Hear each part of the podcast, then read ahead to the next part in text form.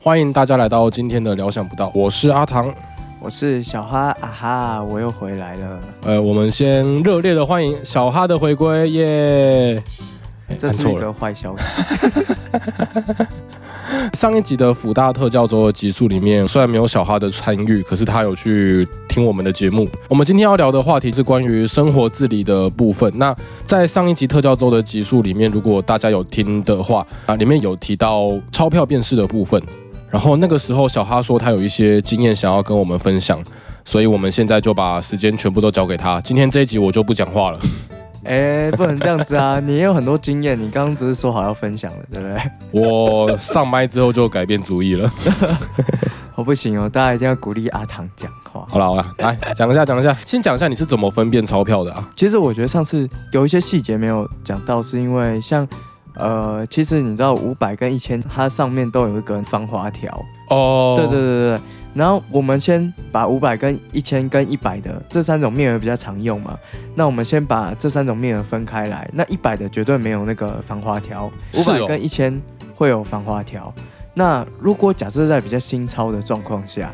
一千的话，它的左边的部分会有一条很细的一条哎，你是说它的防滑条会在什么地方啊？防滑条，可是这样讲方向不准，就是会在其中一侧，是不呃都是？对其中一侧钞票长边的横还是横，你就是把钞票摆横，长边是面对自己的，嗯然后短边就是在左右两边嘛嗯，它嗯嗯因为钞票长方形的嘛，你就会摸到，通常是在最右边呐、那如果钞票是不是放正边的话，它就会在最左边；它如果不是放很正的话，哦，了解。另外一边就在最左边。然后它有一个呃防尾条嘛，然后是滑滑的，所以你是用这个来判断它是这个先判断出来是五百、一千还是一百、哦那如果有防滑条呃有防尾条，基本上都是五百跟一千。那分出来它是五百一千之后呢？然后像一千的话，它左边就是一条是直直的一条，五百的话，我觉得是三个点，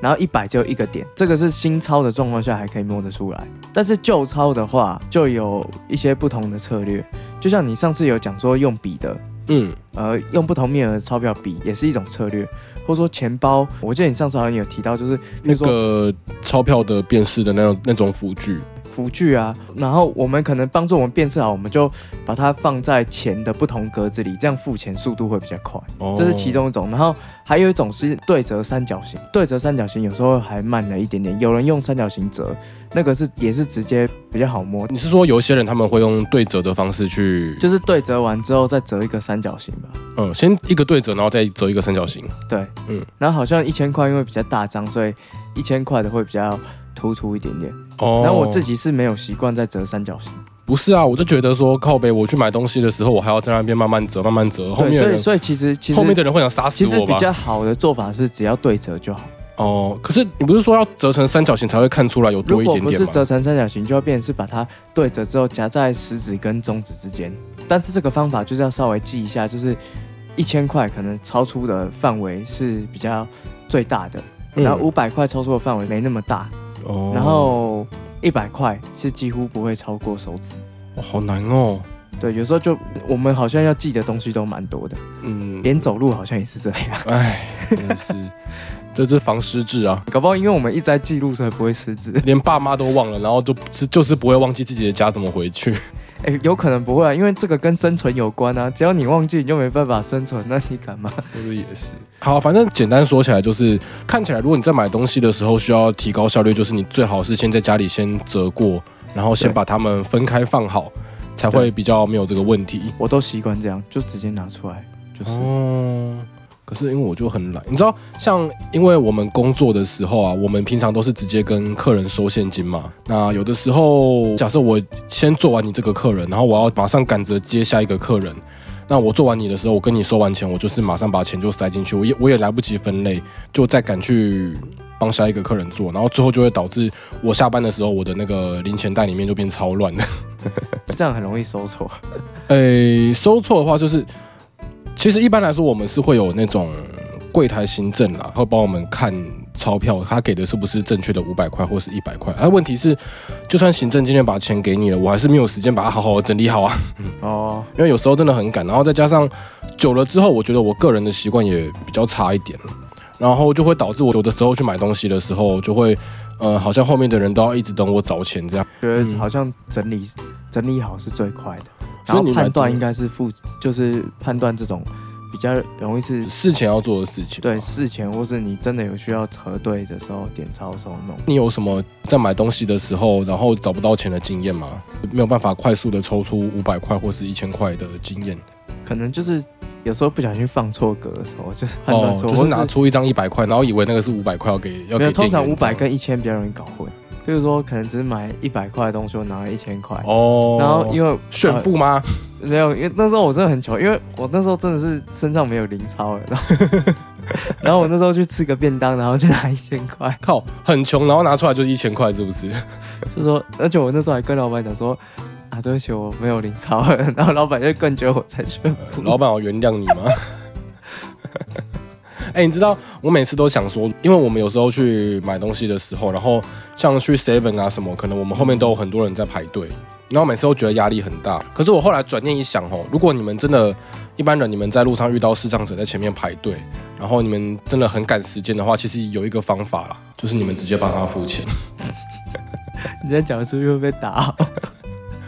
我觉得这是一个最快的可以解决事情的方法。我觉得搞不好有人会选择说，哎、你需要我帮你看一下你手上拿的是多少钱吗？那你要买什么？哎、我真的有搞不好他搞不好帮你核对，哎，对哦，你拿对了，那你这个钱可以付给店员之类哎、的。我还有遇过店员说你没关系，你可以直接给我帮你看。对啊，因为他们也有压力，他们要省时间，他啊不然我我觉得客人生气，看到我们拿的手账，他也不敢对我们，可是他可能会对店哎员。呦，现在怎样？样？有手账就嚣张是不是？ 啊呀，老大是不是啊？这一支棍子很厉害，通常不是拿来打人，可是还是很厉 害。记得我之前有一次是我要寄东西，嗯，然后那个时候因为邮局的邮票都是那种零钱嘛，就是一块、两块、五块那种。嗯嗯然后那个时候我要付钱的时候，我就在我的零钱包里面翻翻翻翻翻半天，因为我要去找要给他什么钱，然后结果后面就有一个人直接就帮我付了，我就觉得嗯，哦，对我大学也有一次哎、我大学有一次就是我那一天就很想吃人员自助餐，嗯，可是就是哦，人员真的很好吃。对，可是人人太多了，其实有时候人太多我都不敢去点自助餐，但我那天就是觉得很饿嘛，然后想要吃自助餐，然后想说如果人少的话，搞不好店家可以稍微帮我一下。结果那天好巧不巧就人很多，想说准备要放弃了，就有一个路人就说：“哎、你要吃什么？你去吃自助餐吗？好好我我我来帮你。”结果最后他帮我拿完之后，我问他说：“哎、那这样这样要多少钱？”他说：“哦，不用亏欠，我请你。”然后靠北真的假的？真的。 哎、其实我觉得身为一个视障者，好像有时候就是会发生这种嗯天上掉下来的礼礼物。可是我那时候尴尬的要命，我就觉得这样好很不应该，就是随便就 给人家请这样。你知道我之前有一次是在外面吃早餐的时候啊，然后对面坐了一个人，可是我跟他整场早餐下来，我都没有跟他讲到话哦。嗯然后后来他就先走了，嗯然后他走着我起来要付钱的时候，老板就跟我说，他刚才已经帮你付完了。 哇，我靠，是怎样？给人家日行一善的机会天。上掉下来的礼物、哎，好，那我们就就回来讲到那个钞票辨识的部，呃，钞票辨识的部分，所以大概就是这样吧。那简单来说，就是先把钱整理好，然后你去买东西的时候就不会有这么大的困难。哎、付钱可以比较快速，嗯，那相对来说，你的五块跟一块钱是不是比较没有问题啊？五块跟一块，铜板的部分好像比较没有那么大的问题哦。对。可是五块，我觉得那那偶尔啊，偶尔会不小心比较难辨认，偶尔。但是好像精神状况好一点的时候，有时候比较有那个感觉，就比较会拿对。所以你还然是后要看你有没有有没有睡醒，是不是？哇，好像是。可是有时候五块跟一块，因为很好比啊，就是你在钱包里面，假设你零钱比较多，我们五块跟一块常常都还是会拿在手上，所以如果你捞一捞，哎、感觉里面钱就是有捞到，就是你想要付一块的钱，那你可能顺手摸到五块，你就会稍微比一下再拿出来，哦，对啊，对吧、我觉得那个好像还好，但是那个很容易在快速的时候也很容易不小心弄错。因为我们赶时间的时候还是会对比，较容易紧张啦。我觉得其实有时候不是说没有那个能力去辨认这个东西，可是会变成说，有时候是速度的问题。就是你当你在有压力、有速度、需要速度的情况下，很容易弄错，压力来的时候，做什么事情都会乱乱的。对啊，那但是十块就比较明显，十块跟五十块哦，那个很就明比较显不，容易弄错尤。其五十块，它有一个很明显的一个图案可以。对，它上面中间有个圆的嘛，然后大小也差很多。可是十块中间也有也有一种有圆的哦、可是那个，哦，可是那你个好像是纪念币还是什么的吧？对对对对对，就是它某一种，因为我们在现在台湾的货币有很多种不一样的形式嘛。然后我记得有一种就是它中间有一个有一个圆的那一种。对。哦，哎，我刚才要讲什么忘记了啊？我想到了，对，所以我还是要再重申一次哦。如果说大家觉得就是不想给视障者这么多的压力，我们已经很可怜了，那你可以选择帮我们付钱。对这个 这呼吁大个家，呼吁大家，嗯以后出去看到阿唐要闪远一点 啊，要不然我怕会要求你一直帮他付钱。蹭饭仔。这是破坏市障真形象，市障真形象。 OK 的好不好？我为了要吃饭不择手段。靠，哦你这你现在铺苏花按摩师，我们现在要开始喊口号：为了吃饭不择手段，为了吃饭不择手 段。 那我觉得，我觉得你以后不要去按摩，你就去路 边当乞丐就好。好啦，那我好啦，这没有，这真的是开玩笑的哦。对了，我们但只嗯是，但是我得、觉得，我觉得有一个方式比较好，就是你可以帮视障者说稍微看一下，就说，哎、你呃，你这样会不会速度比较慢？那我可以帮你看你手上拿的是多少钱，嗯这样可以稍会不微会协速度助比较一下快一，点。对，因为其实是没查人帮他看一下，他也不会觉得你在看他的隐私什么的。就是对啊，因为因为这毕竟，我觉得如果以刚刚那个方式，毕竟是先征求对方同意嘛，对啊，然后你再实施帮助。那如果对方假设真的遇到有一些人真的比较逞强一点啊，就那你那还就也是没办法了。对，稍微 对可是等一下可是我觉得这个方式的介入应该是还可以，或就者说是哎，你需不需要我帮你说看一下你手上拿的大概金额是多少？这样或者是说，其实有一些店家他们会选择先帮后面的先结啦，哦，对这也是一种做法。对对对对啊，策略之一。只要先讲好，其实都没差。好，那我们今天钞票的部分大概就先讲到这边。我们来讲一下，今天我们想要额外跟大家分享的生活自理的主题，就是关于我们怎么样去搭配自己的穿着这件事情。我记得你上次觉得这个部分大家会好奇， 哎，不是我觉得好奇，是很多人其实问过我这个问题。觉得为什么他们会想要问这个问题？诶、他们好像是说，他们觉得我的衣服的颜色搭配都还算是不会说太奇怪，就是可能我先不要讲我怎么分辨的了，但是我先讲我妈那个时候给我的观念是说，可以一套比较亮色的上衣去配一套比较深色的裤子。嗯哼，那时候我妈给我的审美观念是大概是这样子，所以他们就觉得我配衣服好像都好像都配的还可以，然后所以他们就会问我到底是怎么样去分辨衣服的颜色啊，或者是分辨这件衣服这件裤子要怎么样去做穿着。好，那我先讲一下我的方法，等一下你也可以分享一下。 好哦、我的方法的话是，当然你要有衣服，其实第一步啦，你要先有钱，先有钱，先有钱，先有钱，你要有钱才可以买衣服嘛，是不是？阿唐真是很爱讲废话哎、 第二步是你要有钱，啊，好，你要有时间去挑衣服嘛，对不对？ 没错没错，这都是很重要的两个前置步骤。好啦，那讲认真的，讲认真的就是，其实我在买衣服的时候，我会去认衣服的材质。嗯其实每件衣服多少都有不一样，最简单分的就是排汗衫嘛，排汗衫跟这种棉质的衣服，还有麻的，对麻的衣服像就是 polo 衫那一种。摸起来其实就很呃就很不一样。然后再来是有一些衣服上面它会有图案，就那种烫烫出来的图案。你你知道我要讲、就是你知道我要那种讲什么东西吗？就是对，摸起来就是有点滑滑。对，花花那种烫出来的图案，对然后它图案形状其实也不太一样啊。那这个也是我拿来做辨认的基础。所以说，在买衣服的时候，我就会先了解一下，说这件衣服是什么颜色，然后我去习惯那个上面的图案，然后我去做一个记忆点。所以我在搭配衣服的时候就比较好去做搭配。然后再来是裤子，不过我裤子没什么好选的，我的裤子基本上都是比较多深色系的裤子，那个时候是我妈故意选的。对，那你这边的话，都怎么去分辨你的衣服啊？我衣服说实在，我觉得我买起来颜色蛮固定的，我都好像以蓝色、绿色为主，你就是去选择比较同色系的衣服嘛？对，或者是好搭配的。哎，这个我就想到我妈之前帮我买袜子啊，她都跟我说她会，她就是全部都买一样的、一样颜色的白色袜子，对对对，白色或黑色，反正就是全部都买一样颜色的。我这一批袜子就都是全部都黑色的，那我在穿的时候我就可以随便拿。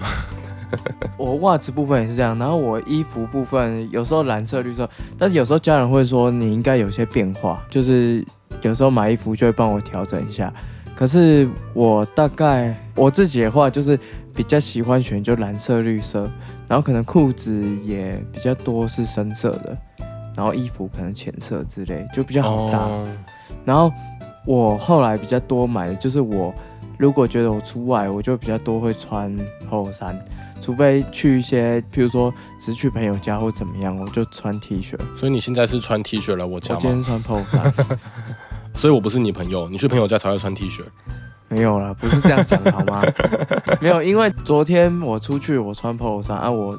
昨天只有出去一下下，所以我就觉得这这一套好像还可以再穿一天。 OK 啦，所以这就是一个你从小养成的习惯，去不同的地方没有，会我跟你穿说，我小时候都比较喜欢穿 T 恤，大概我国高中之后开始，应该说我在高诶、高中吧，开始喜欢穿 polo 衫出门。哦，不罗衫很热、欸，我觉得。可是它比起 T 恤稍微正式一些，虽然它还是偏休闲风，啊可是稍微正式一些。哦，真的假的？对哦我现在去上班，虽然我工作也不需要见到客户什么，我也不用穿到衬衫，但我也至少穿 polo 衫以上。哎、我以前很想要穿短裤去上班、哎，就是以前在接电话的时候，可是主管跟我说不要啦，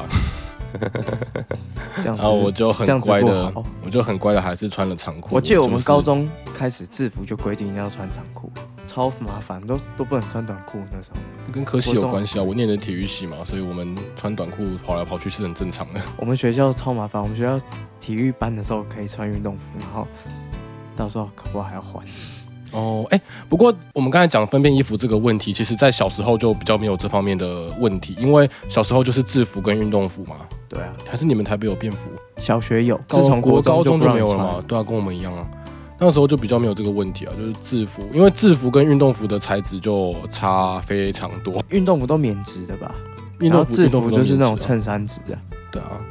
哎、不过嗯塑胶布那种。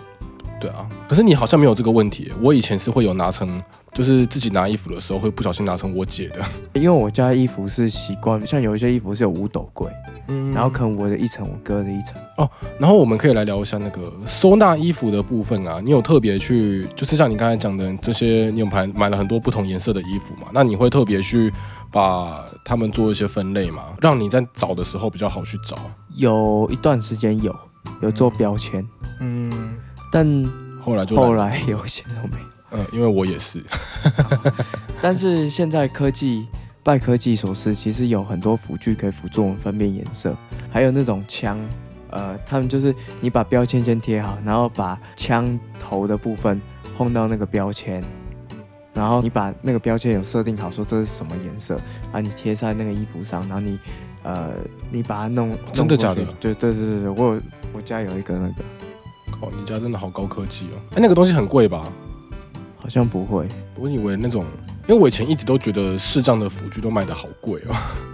市场很多辅具都卖超过，光那然后点字显示器。然后后来长大之后才发现，很多东西明明明明就是一只 iPhone 可以解决的问题。那个是因为我们长大之后科技进步了啊、我们小时候科技没那么进步，好没吗？有啊，像现在还是有在卖那种什么听书机什么的啊、我觉得可能就是偏好不同吧，然后嗯，市场也比较小，